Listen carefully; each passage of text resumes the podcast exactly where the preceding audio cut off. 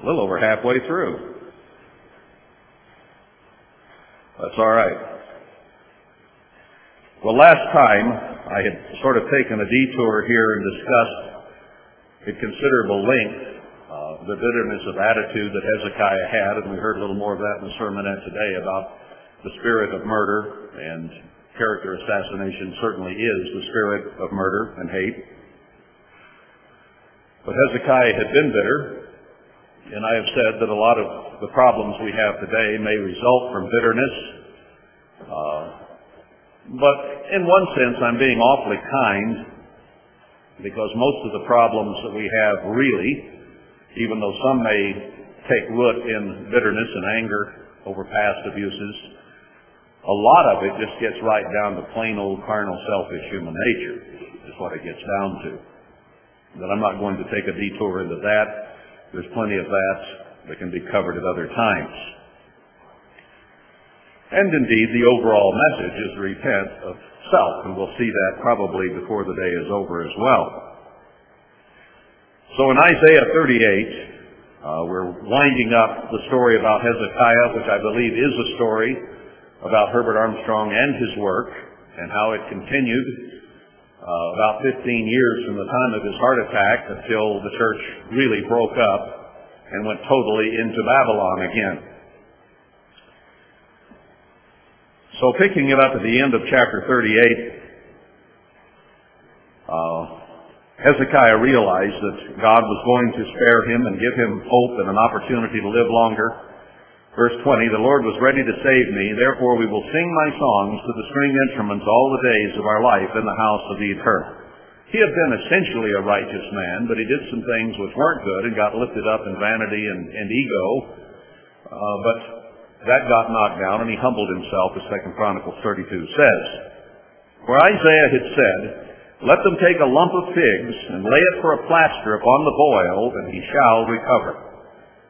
Hezekiah also had said, What is the sign that I shall go up to the house of the eternal, that he would continue to live and be able to worship in the temple? Of course, the boil disappearing was one sign that he would continue to live because that was what was threatening his life. And also the sundial going backward 10 degrees was a sign that God gave him that he would live. Now let's pick it up in 39 because there's a sequel to the story of the Assyrian here. At that time, Merodach Baladan, the son of Baladan, king of Babylon, sent letters and a present to Hezekiah, for he had heard that he had been sick and was recovered. So this is on the heels of his recovery. Merodach was a Babylonian idol, and Baladan means Baal is his Lord. So, Baal of Babylon sent to Hezekiah. Someone, in that sense, totally unrighteous and representing all that is pagan and wrong in society then and now. And Hezekiah was glad of them and showed them the house of his precious things, the silver, the gold, the spices, the precious ointment, and all the house of his armor, and all that was found in his treasures. There was nothing in his house nor in all his dominion that Hezekiah showed them not. So when Babylon came knocking on the door, Hezekiah did not hold anything back. Now I used the sermon and showed how Herbert Armstrong went to the leaders of this world and showed them everything that we had basically, invited them into the auditorium, and Joe Tkach took it a step further. He showed them all the doctrines that we had had. And then he threw them out in the streets and went right back to Babylon, completely and totally. And that's what happened to the work, I believe, of Hezekiah at the end time. Then came Isaiah the prophet to King Hezekiah and said to him, What said these men? And from whence came they to you? Hezekiah said, They are come from a far country unto me, even from Babylon. Then said he, What have they seen in your house? And Hezekiah answered, All that is in my house have they seen. There is nothing among my treasures that I have not showed them. Then said Isaiah to Hezekiah, Hear the word of the Lord of hosts. Behold, the days come that all that is in your house, and that which your fathers have laid up in store till this day, shall be carried to Babylon, nothing shall be left of it, says the Eternal. And there is essentially nothing left of the treasure spiritually that we had in Worldwide Church of God. It has all gone back to Babylon. This is a good place to tie in Zechariah 5. I think I did this in that previous sermon, but while we're here in the context of Isaiah, those who have not heard that might be interested to get a brief synopsis at least of Zechariah 5. this is the chapter after 3 and 4, which describe the work of the two witnesses at the end time, Joshua and Zerubbabel. Then I turned, after seeing Joshua and Zerubbabel standing as the anointed ones before God of the whole earth. Then I turned and lifted up my eyes and looked, and behold, a flying roll or scroll. And he said to me, What do you see? And I answered, I see a flying scroll. The length thereof is 20 cubits, and the breadth thereof 10 cubits. I believe I checked that. It's the same size as the tabernacle, which contained the law of God. Then said to me, or he said to me, This is the curse that goes forth over the face of the whole earth. For every one that steals shall be cut off as on this side according to it.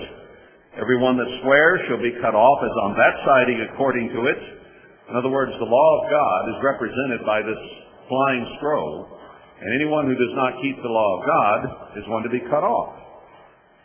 I will bring it forth, says the eternal host, and it shall enter into the house of the thief, into the house of him that swears falsely by my name, and it shall remain in the midst of his house, and shall consume it with the timber thereof and the stones thereof. Whatever spiritual house we build, or ultimately even physical house we build, is going to be cut off. Now the spiritual houses that have replaced worldwide, for the most part, are going to be destroyed. And the physical houses that I mentioned in the announcements that are being built all over Israel in a great housing boom today are going to be destroyed. Isaiah even says they'll build houses but not live in them. They'll be taken away from them. Then the angel that talked with me went forth and said to me, Lift up now your eyes and see what this is that goes forth. And I said, What is it?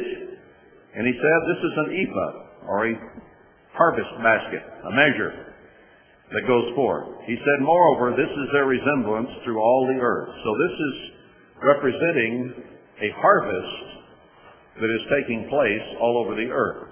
And I believe that the work of Herbert Armstrong represents those whom God called uh, to the harvest. And behold, there was lifted up a talent of lead.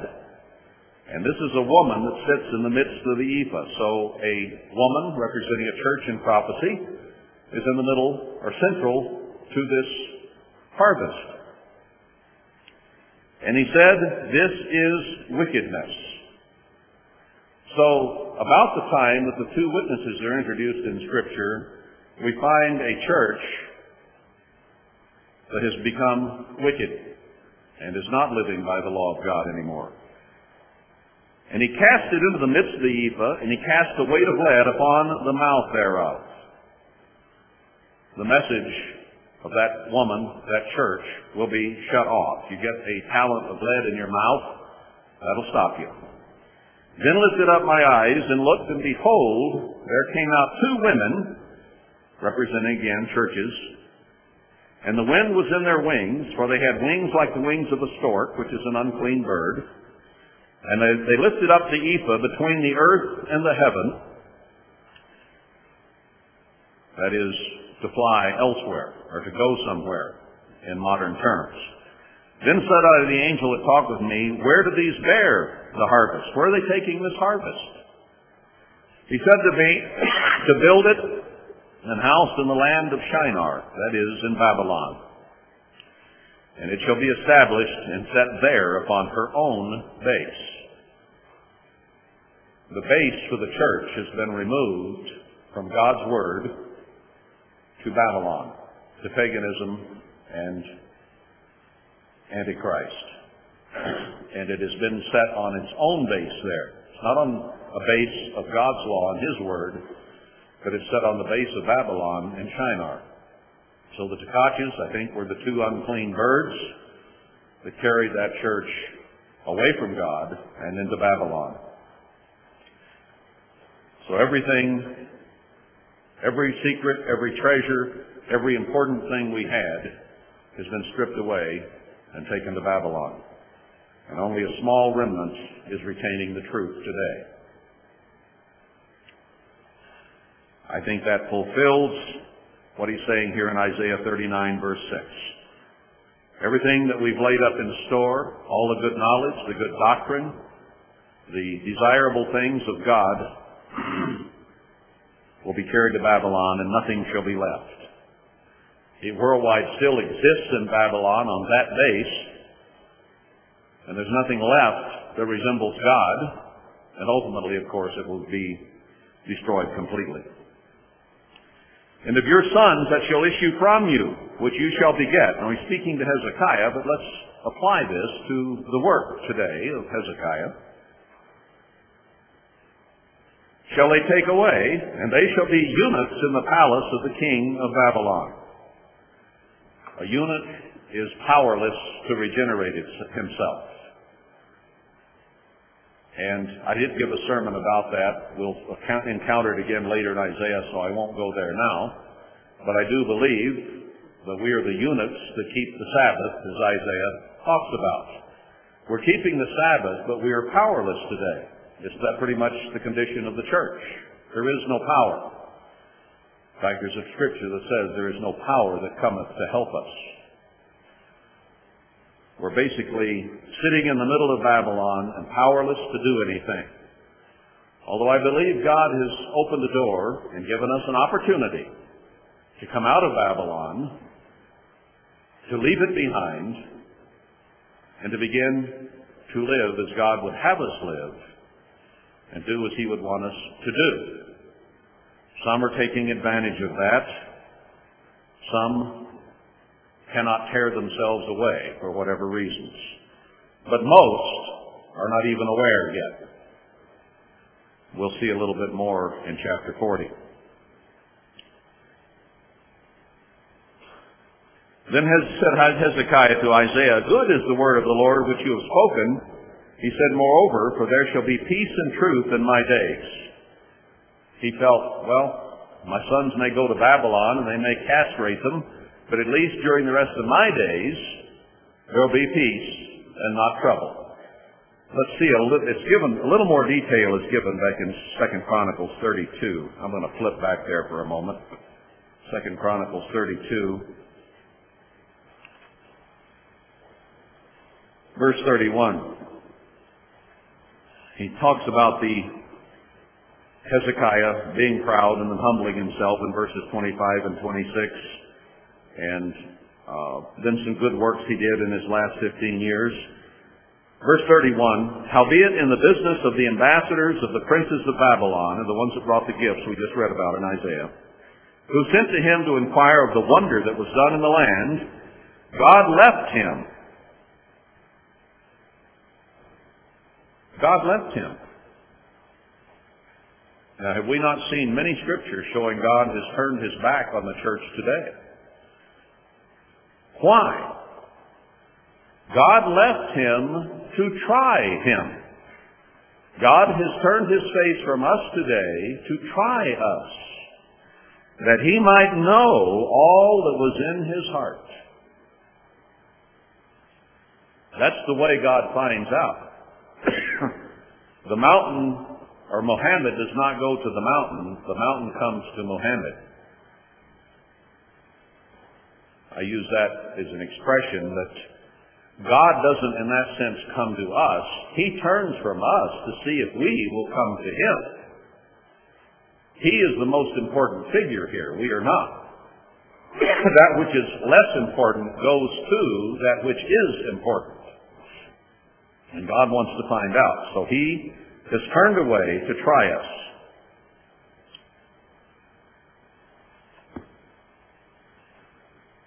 God always has a reason for what he does.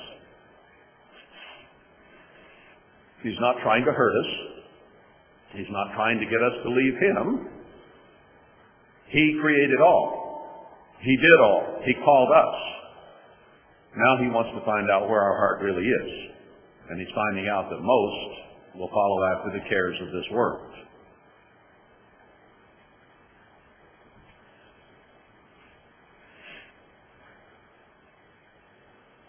Now let's go to chapter 40. And there is a change here. It becomes very encouraging. While we've had some very somber, some very strong warnings of and messages here, we come to a point where God begins to comfort. And we need to understand that all these scriptures up to this point, through 39 chapters, have been referring to the church. And while there are some bright spots in there, like chapter 11 and chapter 35, which we've always ascribed to the millennium, but I believe do affect or start with the church today and bleed over into the millennium with physical Israel. But they start with spiritual Israel, with the present Israel of God, Zion and Jerusalem, not the physical Jews, but the spiritual Jews. Now it is in the middle of this context, and this context which we have just read about the works of Hezekiah, which are written here not just in Kings and Chronicles, but are written here in the book of Isaiah, a book of prophecy for the end time. I believe I'm correct in saying that worldwide represented the church, or I mean the church under Herbert Armstrong, uh, is typical of Hezekiah. Since all of this is about the end time church, Hezekiah's story has to fit somewhere and it is about the church of God. So the story of Hezekiah, therefore, has to fit the church of God. I think it's that simple. So we should be taking personally the instruction that is given from Hezekiah's life, both the good and the bad, and what he did in 2 Chronicles 30 with the Passover and the getting rid of idols with government, with tithing, and with laying up stores for the future, I think are very, very important messages for us today. Now, if we will get these things in order, it will not be too long before the Assyrian does come. And it will not be long before a greater number of the church can escape from Babylon. Now I think that the opportunity to, escape from Babylon that came after 70 years has already been afforded a few. Remember I said that I felt that 1933 or 34 might have been the beginning of the 70 years, and therefore 19, uh, I mean 2004, 3 or 4, might be the end of the 70 years. And it is about this time, as we end the year 2004 and move forward, that God has spent a couple of years establishing a community of God's people that gives people an opportunity of a place to go. Not perfect by any means. None of us are perfect by any means. We still have a long way to go to be like God. And that is our comparison. We don't compare ourselves with the rest of the church by any means. We compare ourselves to God. And therefore we have a great deal to do.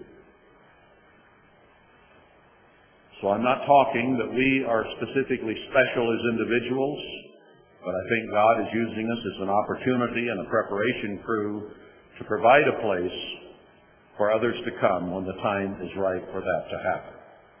And I consider it a great honor and it is very humbling that God would use us to help prepare for others.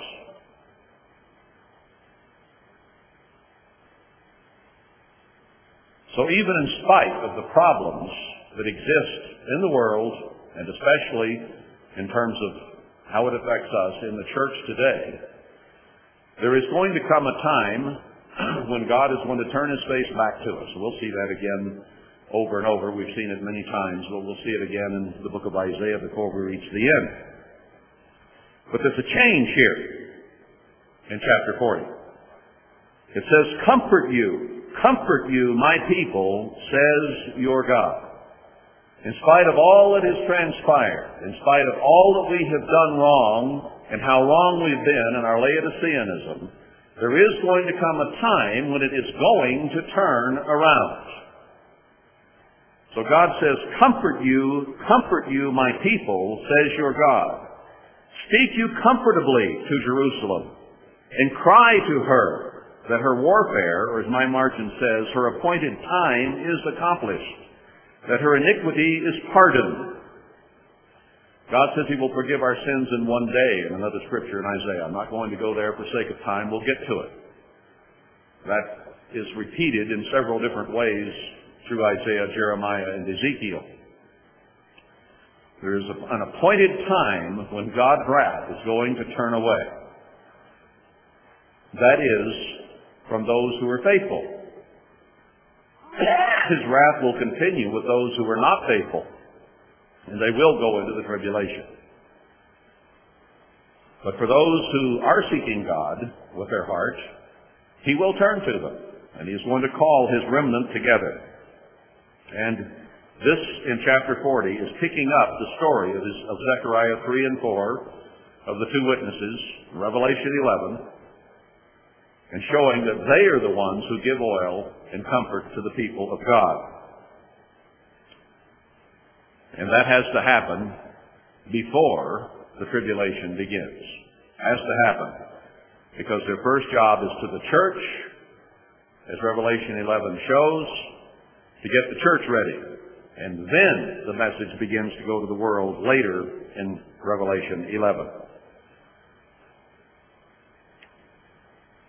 So he says, Speak comfortably that the iniquity is pardoned, for she has received of the Lord's hand double for all her sins. God has chastened us. He's doubled up on the chastening. And I don't know how long it's going to last now, or when this is going to turn around and we will find blessings such as we have never, ever seen before. We're entering a section of Isaiah that is very encouraging and comforting for spiritual Israel today. 40s, the 50s of Isaiah, even into the 60s. the voice of him that cries in the wilderness, Prepare you the way of the Lord, make straight in the desert a highway for our God. Before Christ returns, there has to be a way prepared. Now, there was a way prepared for his first coming through John the Baptist. He was sent to preach that there is one coming. And that has to be a lot of the message for the end time church as well. Because this is speaking of the return of Christ in his glory, which we'll see in the context shortly.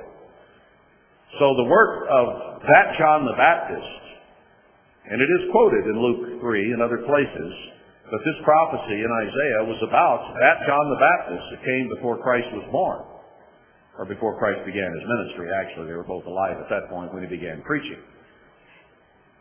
But he was crying in the wilderness. Now, he was out in the physical wilderness and desert preaching along Jordan, but he was also in a vast spiritual wilderness, beginning to preach the kingdom of God and that Christ would be coming. And he said, make straight in the desert a highway for our God. Every valley shall be exalted, and every mountain and hill shall be made low, and the crooked shall be made straight, and the rough places plain. Now it's easy to think of mountains being knocked down and valleys being raised, but that's not the only meaning that we find here. Let's tie in some scriptures quickly. I want to go back first of all to Malachi 1. Malachi 1. This is very much an end time book. chapter 3, I mean. Malachi 3, verse 1.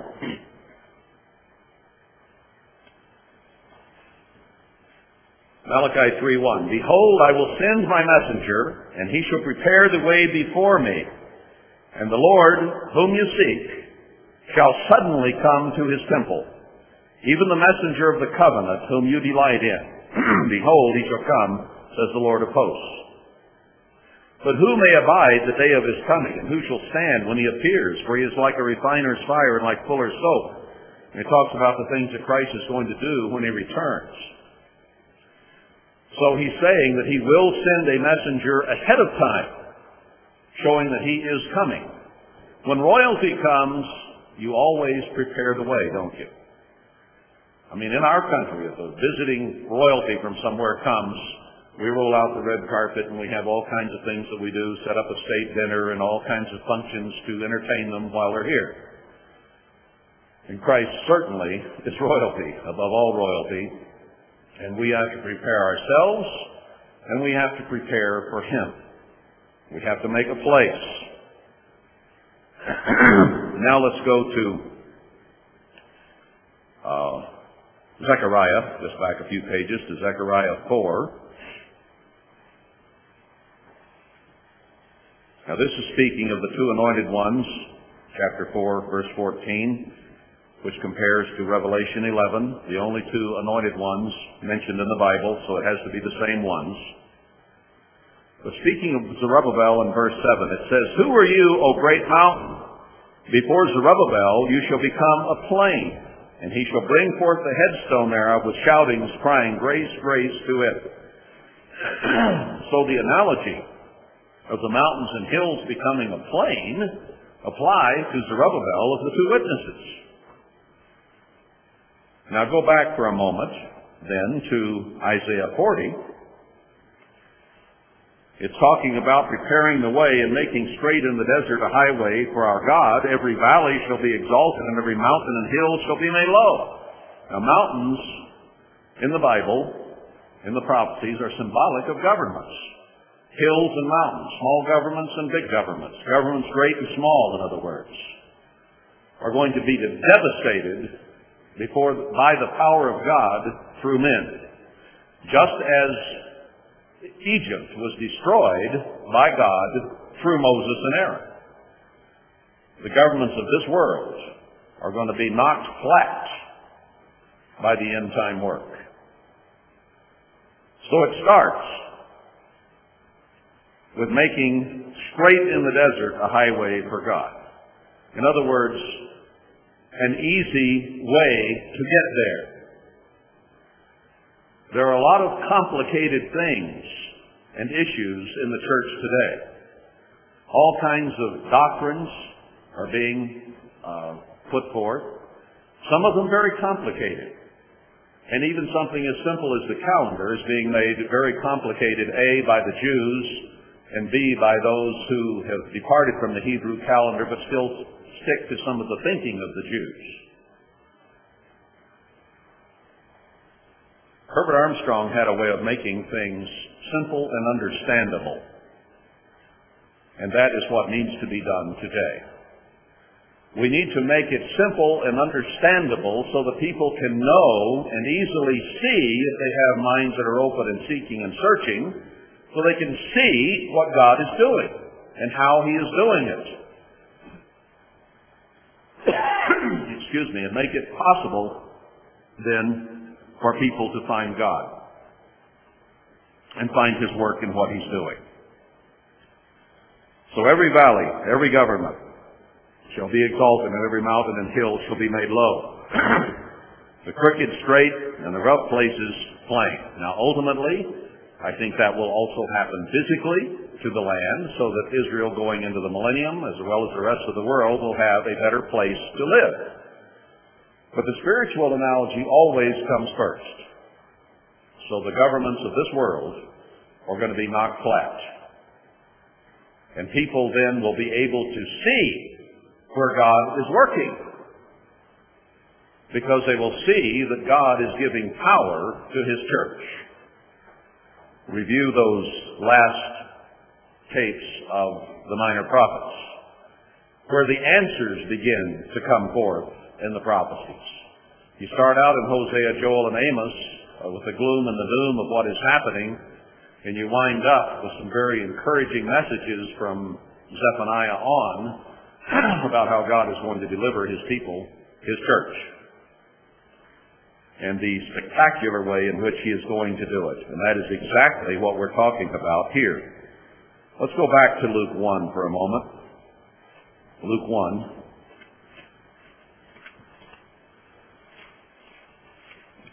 Here we're going to see in Luke 1 and 3 some of what the message is to be and was. Now this is where Zacharias is speaking to his son, John the Baptist, one, one who will become that. Verse 67, uh, his father Zacharias was filled with the Holy Spirit and prophesied, saying, Blessed be the Lord God of Israel, for he has visited and redeemed his people. So even as God began to send the message of redemption, a message of hope to his people that there was a Savior coming through John the Baptist, in the gloom and the doom of God scattering the church today, there has to be a message of relief, a message of redemption, a message that Christ is coming soon and that he will solve the problems, and that he will solve the problems in the church for those who are seeking. And has raised up an horn of salvation for us in the house of his servant David, as he spoke by the mouth of his holy prophets, which have been since the world began, that we should be saved from our enemies.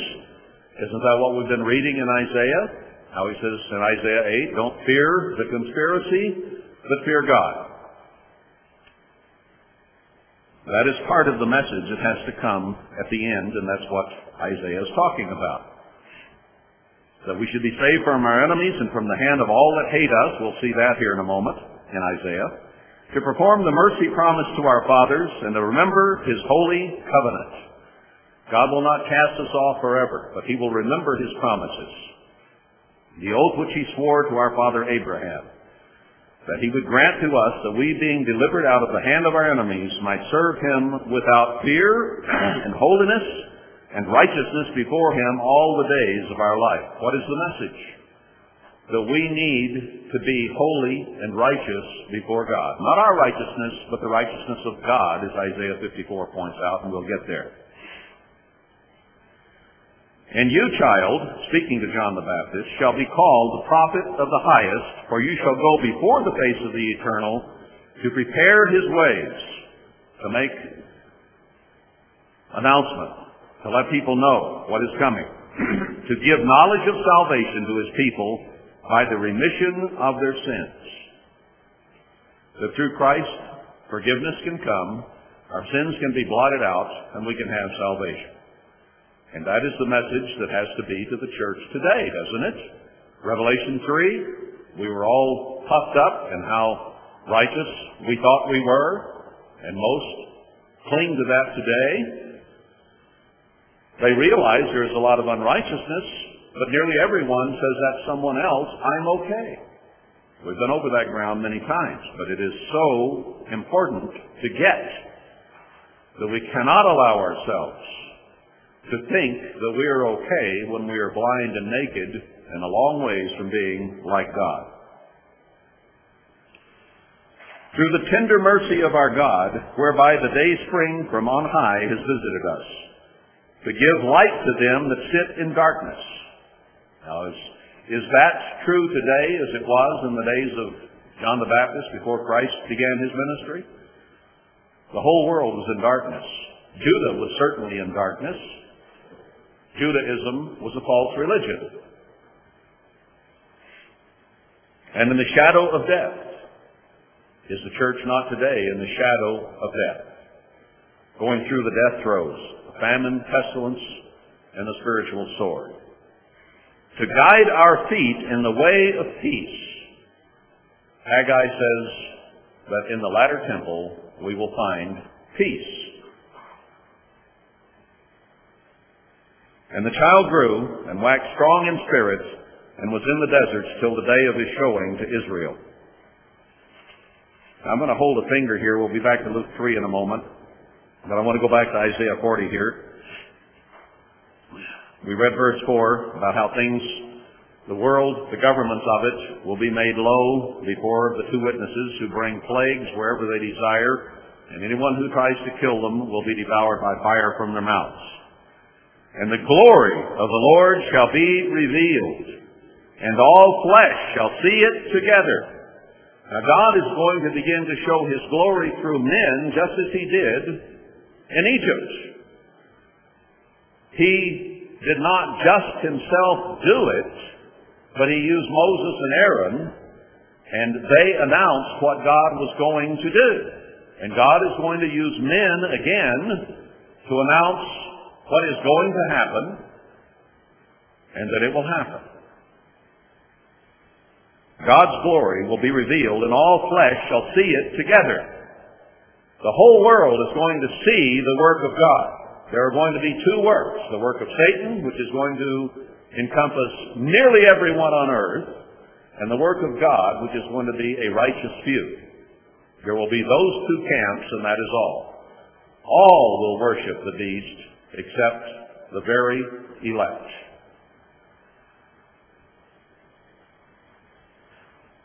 And all flesh is going to see it on TV monitors and computer screens.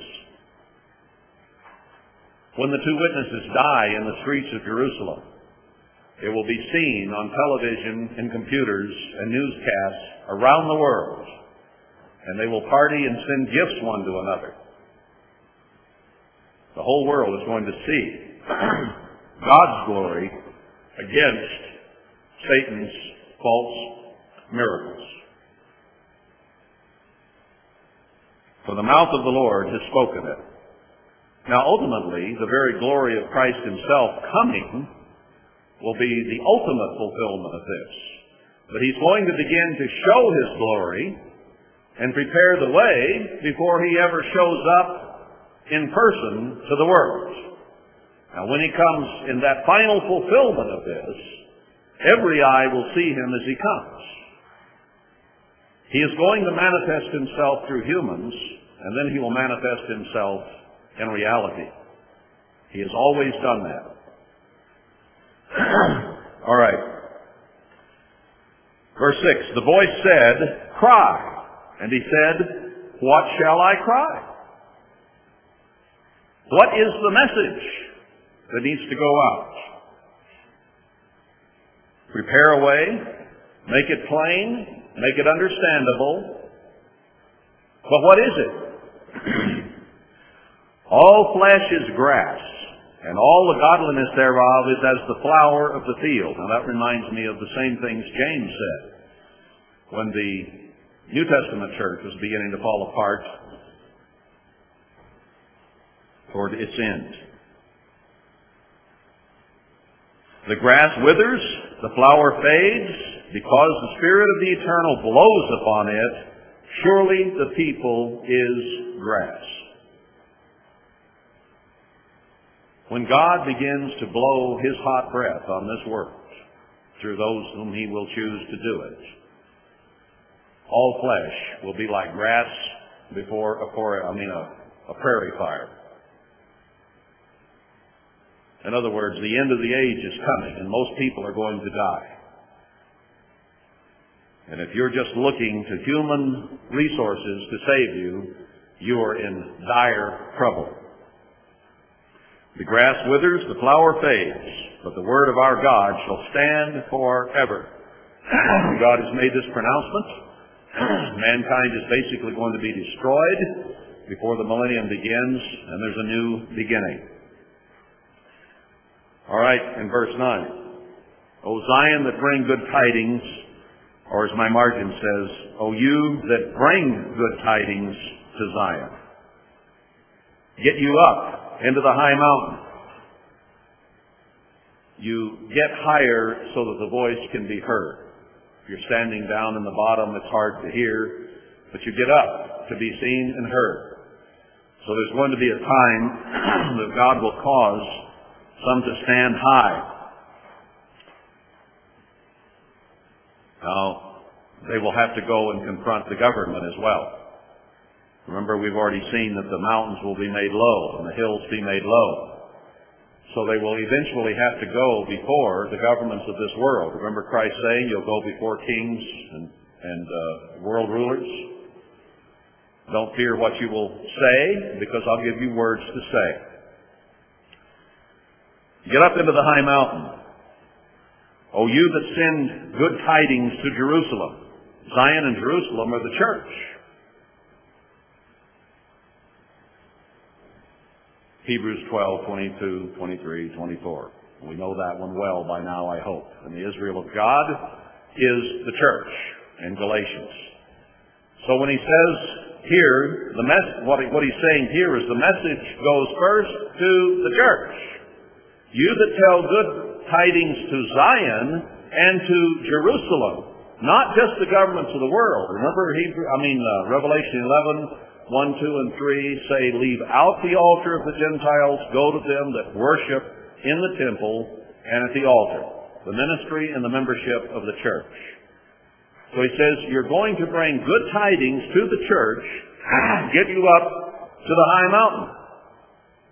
I would think then that that means to go up against the governments of the church, of all the splinters, and tell them the message.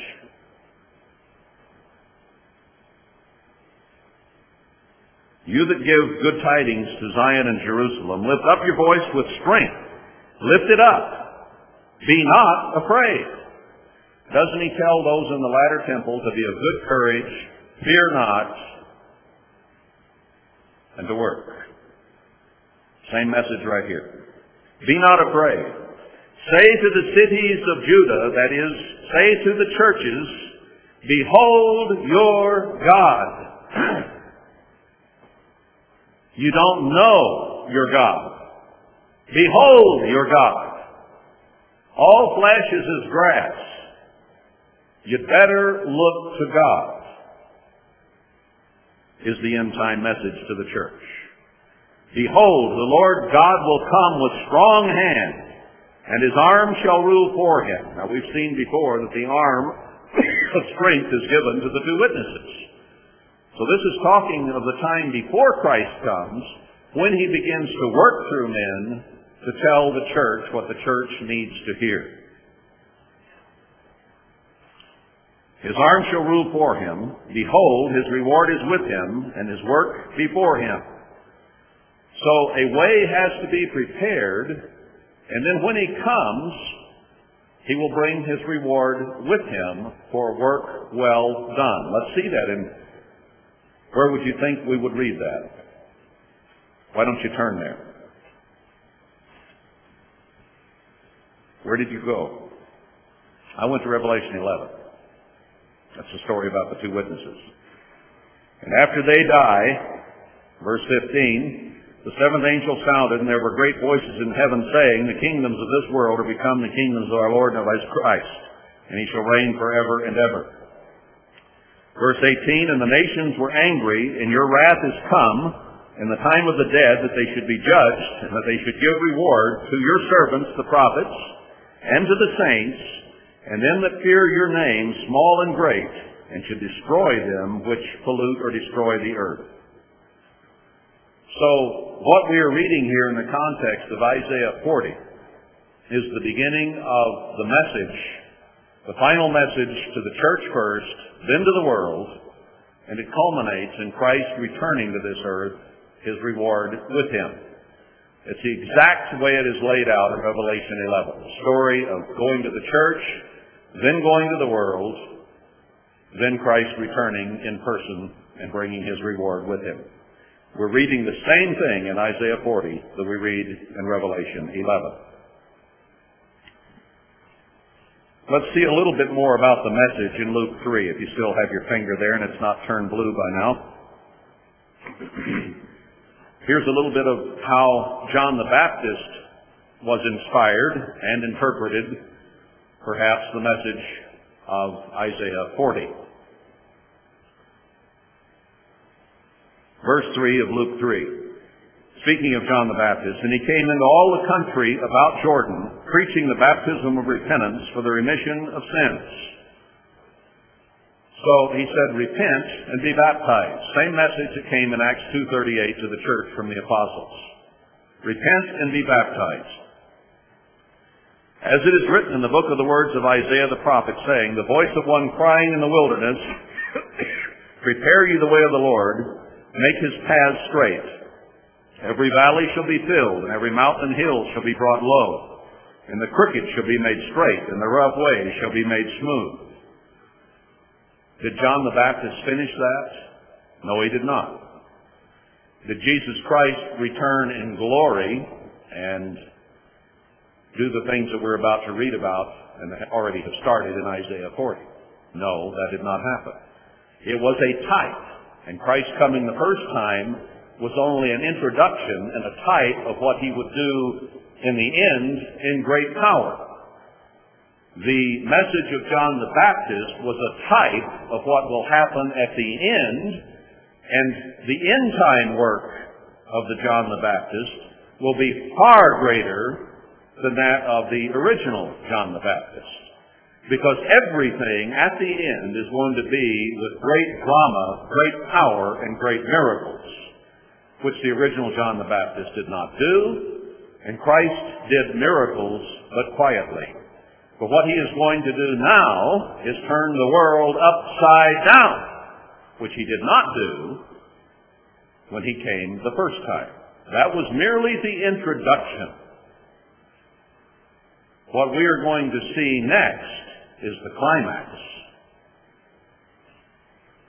In both the work of God through men and the work of God directly. Going on.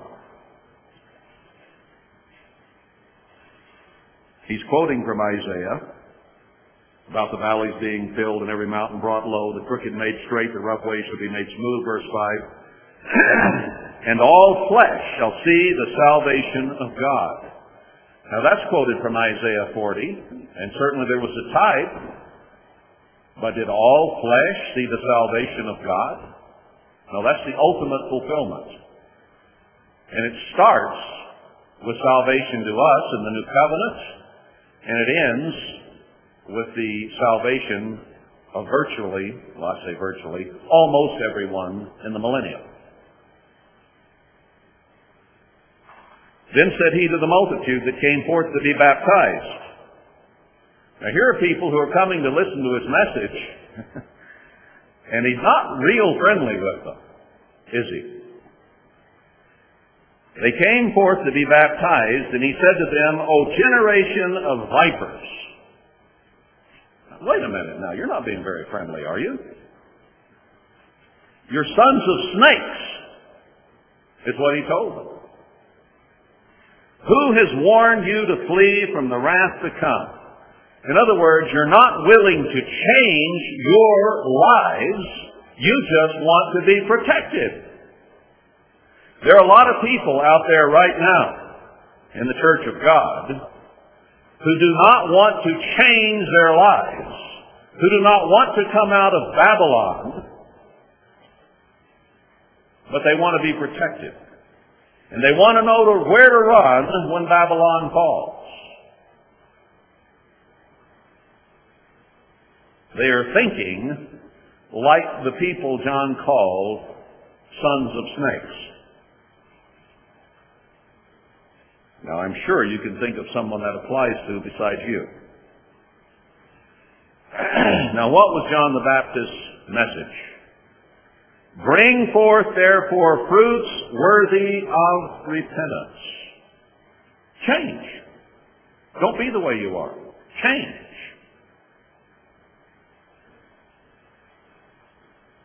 And begin not to say within yourselves, we have Abraham to our father, or in modern parlance, we have Herbert Armstrong to our father. Same thing. Same attitude. Hey, don't knock us. We follow Herbert Armstrong. Yeah. But didn't God blow apart Herbert Armstrong's work?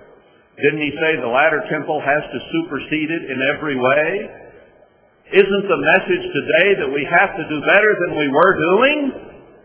Isn't it that we all slumbered and slept and we'd better wake up and repent? We are going to be judged by the law of God. Worldwide has already been judged and taken back to Babylon. Will we come out of Babylon? Or will we cling to it? For I say to you that God is able of these stones to raise up children to Abraham. Isn't there another place that says that if we do not do what we're supposed to do, God will raise up stones? And now also the axe is laid to the root of the trees. Now there's one I hadn't noticed before. Remember Zechariah 11 about three trees, the oak, the cedar, and the pine, I think it was? three anyway, three big trees being cut down, three shepherds cut off in one month. Here is proof, as I see it, that the axe is laid to the root of the trees. The churches are going to be cut down. Every tree, therefore, which brings not forth good fruit is hewn down and cast into the fire. I think the analogy of the tribulation is very close here, the fire of tribulation. Most of the church is going into the tribulation. Only those who produce good fruit, who repent of Laodiceanism, that includes us, are going to be protected. And the people asked him, saying, What shall we do then? Well, they're taking the message so far. There's, he called them sons of snakes. Then he told them to repent and change. And they still didn't really understand what was wrong with them. So they said, what shall we do then? What was John the Baptist's answer? Remember, he is a type of the John the Baptist to come. He answered and said to them, He that has two coats, let him impart to him that has none. And he that has meat or food, let him do likewise. God calls upon us to share everything we have that someone else might need. It's very cold in the church today. There's not much heat being generated. The clothes that we are wearing are the clothes of Babylon. And he tells us to put on the white garments of righteousness. The doctrine, the understanding, the focus that people have is missing. They are not being fed. That is a very common complaint throughout the churches of God today. We're just not being fed. We're not receiving information that will help us and cause us to grow.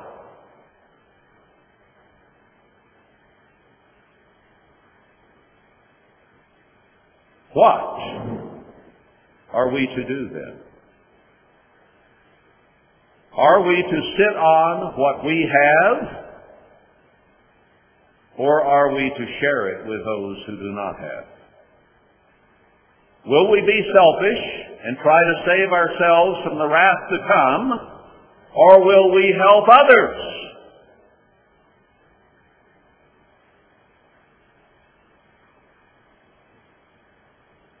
We must somehow get the message, the information we have to the church.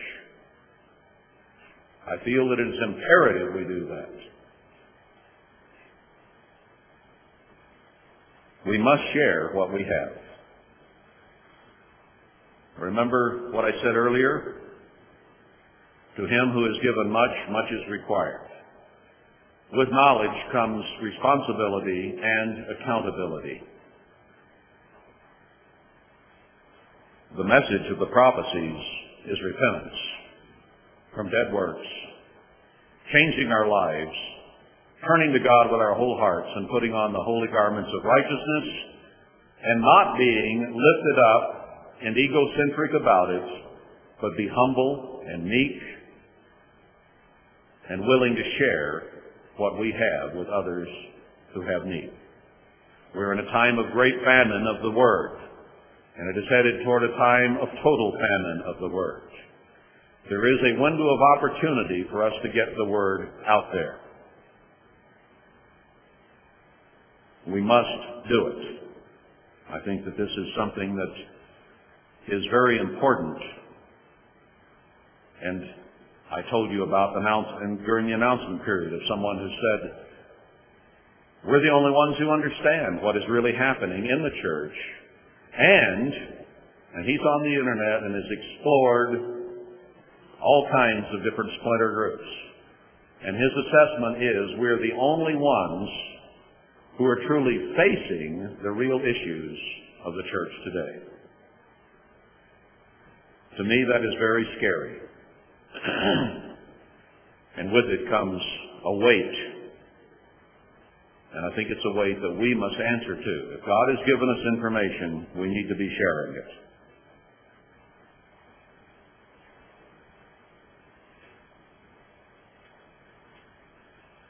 Now let's go back to Isaiah 40.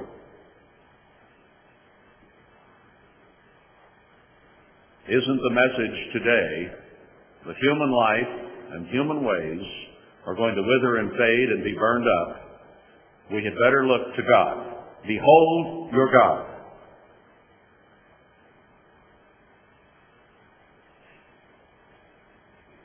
Verse 11. His work is before him. He shall feed his flock like a shepherd. He shall gather the lambs with his arm and carry them in his bosom and shall gently lead those that are with young. Now I won't go there, but uh, I'll refer to Ezekiel 34, where it talks about the shepherds that we have been and have had. I say have been because I've been one of them, who did not do what we should have done. And he said he will give us shepherds like David toward the end of Ezekiel 34, the middle of it at least, who will gently lead, will help, will strengthen. While we must cry aloud and spare not and tell God's people their sins, at the same time, there must be patience and mercy and loving kindness and gentleness to lead them to God. So the message has to be strong, but we must be gentle and loving at the same time. Because that's the way Christ is. Now, is he strong? Will he send tribulation and plagues upon the earth? And be, in that sense, very violent about it. and yet at the same time, it will culminate in gently leading to good grass and good water.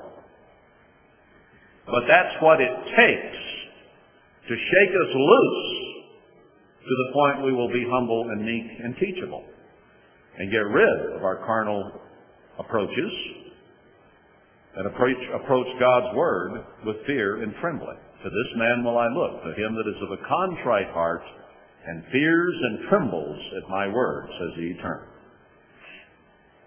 Those are the ones that he'll pick up and lead and protect and guide and help.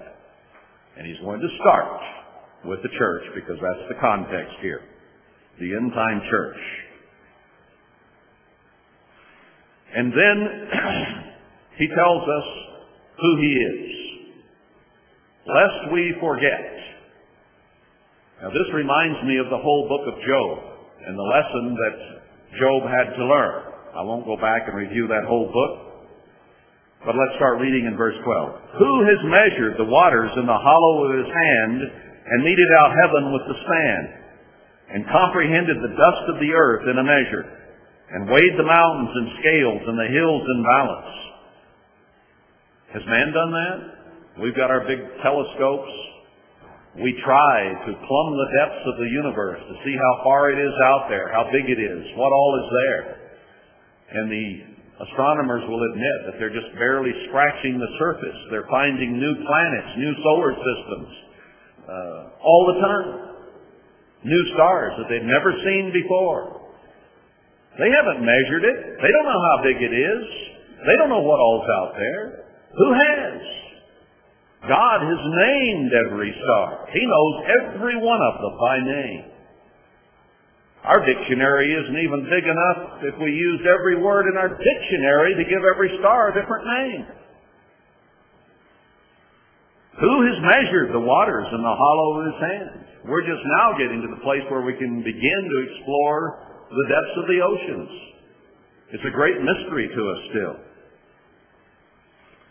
Verse 13, who has directed the Spirit of the Eternal, or being his counselor has taught him? What have you ever told God, mankind, that he didn't already know? Absolutely nothing. With whom took he counsel, and who instructed him, and taught him in the path of judgment? Has God ever appeared to you or anyone else and, and said, to, you know, I came to consult you to see if you might have the answer to this? Never happened yet. Never will. Have you taught him knowledge and showed to him the way of understanding? Behold, the nations are as a drop of a bucket. Just like the, the whole nations, all the nations of the world are like a drop in a bucket. I remember milking a cow in a stainless steel milk bucket. And the first little squeeze resounds out of the bottom of that bucket. It hits with a real ping. And God says, that's all the nations of the earth are to him. I was sitting in my chair back there a little earlier during the sermonette and I had one drop of water hit me on top of the head that had come through the skylight. Now my head is not a bucket necessarily, but just that one little drop on my head is similar to, he says, what the nations are to God. Now, they may be pretty impressive to us, and the mankind who is involved in politics, but they don't mean a thing to God. They're counted as the small dust of the balance. You know, you start weighing things on a balancing scale, and there's little fine dust on it. So the nations are just like the fine dust that doesn't even weigh. Behold, he takes up the islands, or the coastlines, as a very little thing. And Lebanon is not sufficient to burn. God wanted to warm his feet. Lebanon and all the cedars of Lebanon aren't enough to build a fire for God. Nor the bee seraph sufficient for a burnt offering. All the animals on the earth that are clean aren't sufficient or aren't equal to or aren't worth God's attention. Isn't this the language you use with Job? Where were you when Leviathan was created? Where were you when I did all these things, Job? You think you're pretty hot stuff. Isn't that what we say of ourselves as Laodiceans? We're okay. We have everything we need.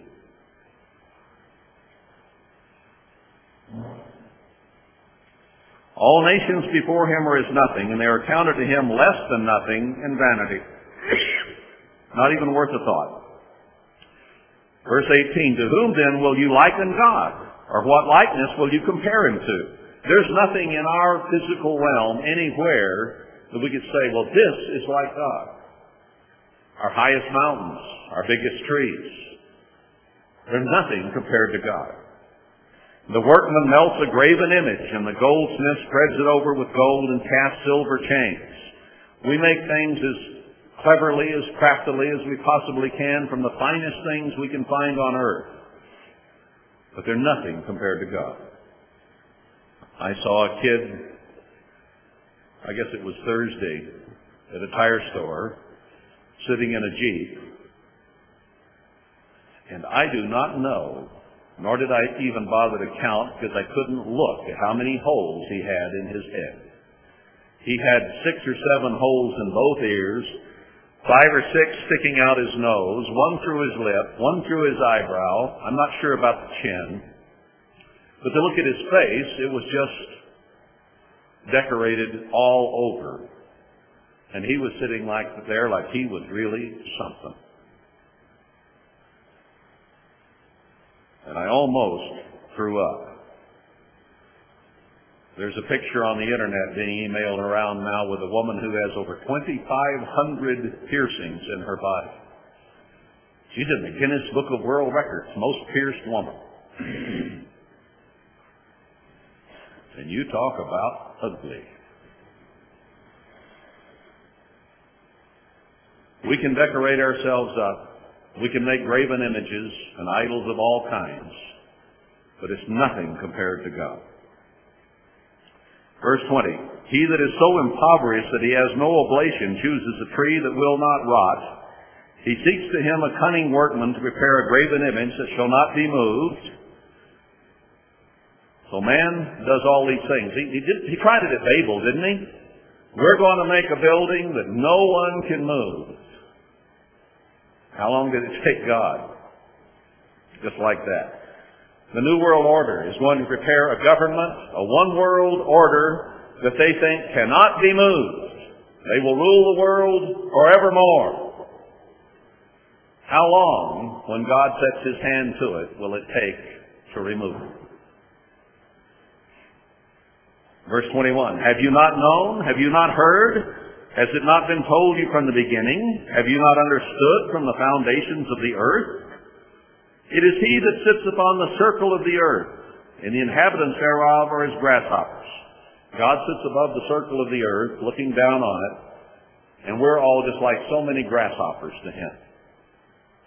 That stretches out the heavens as a curtain, and spreads them out as a tent to dwell in.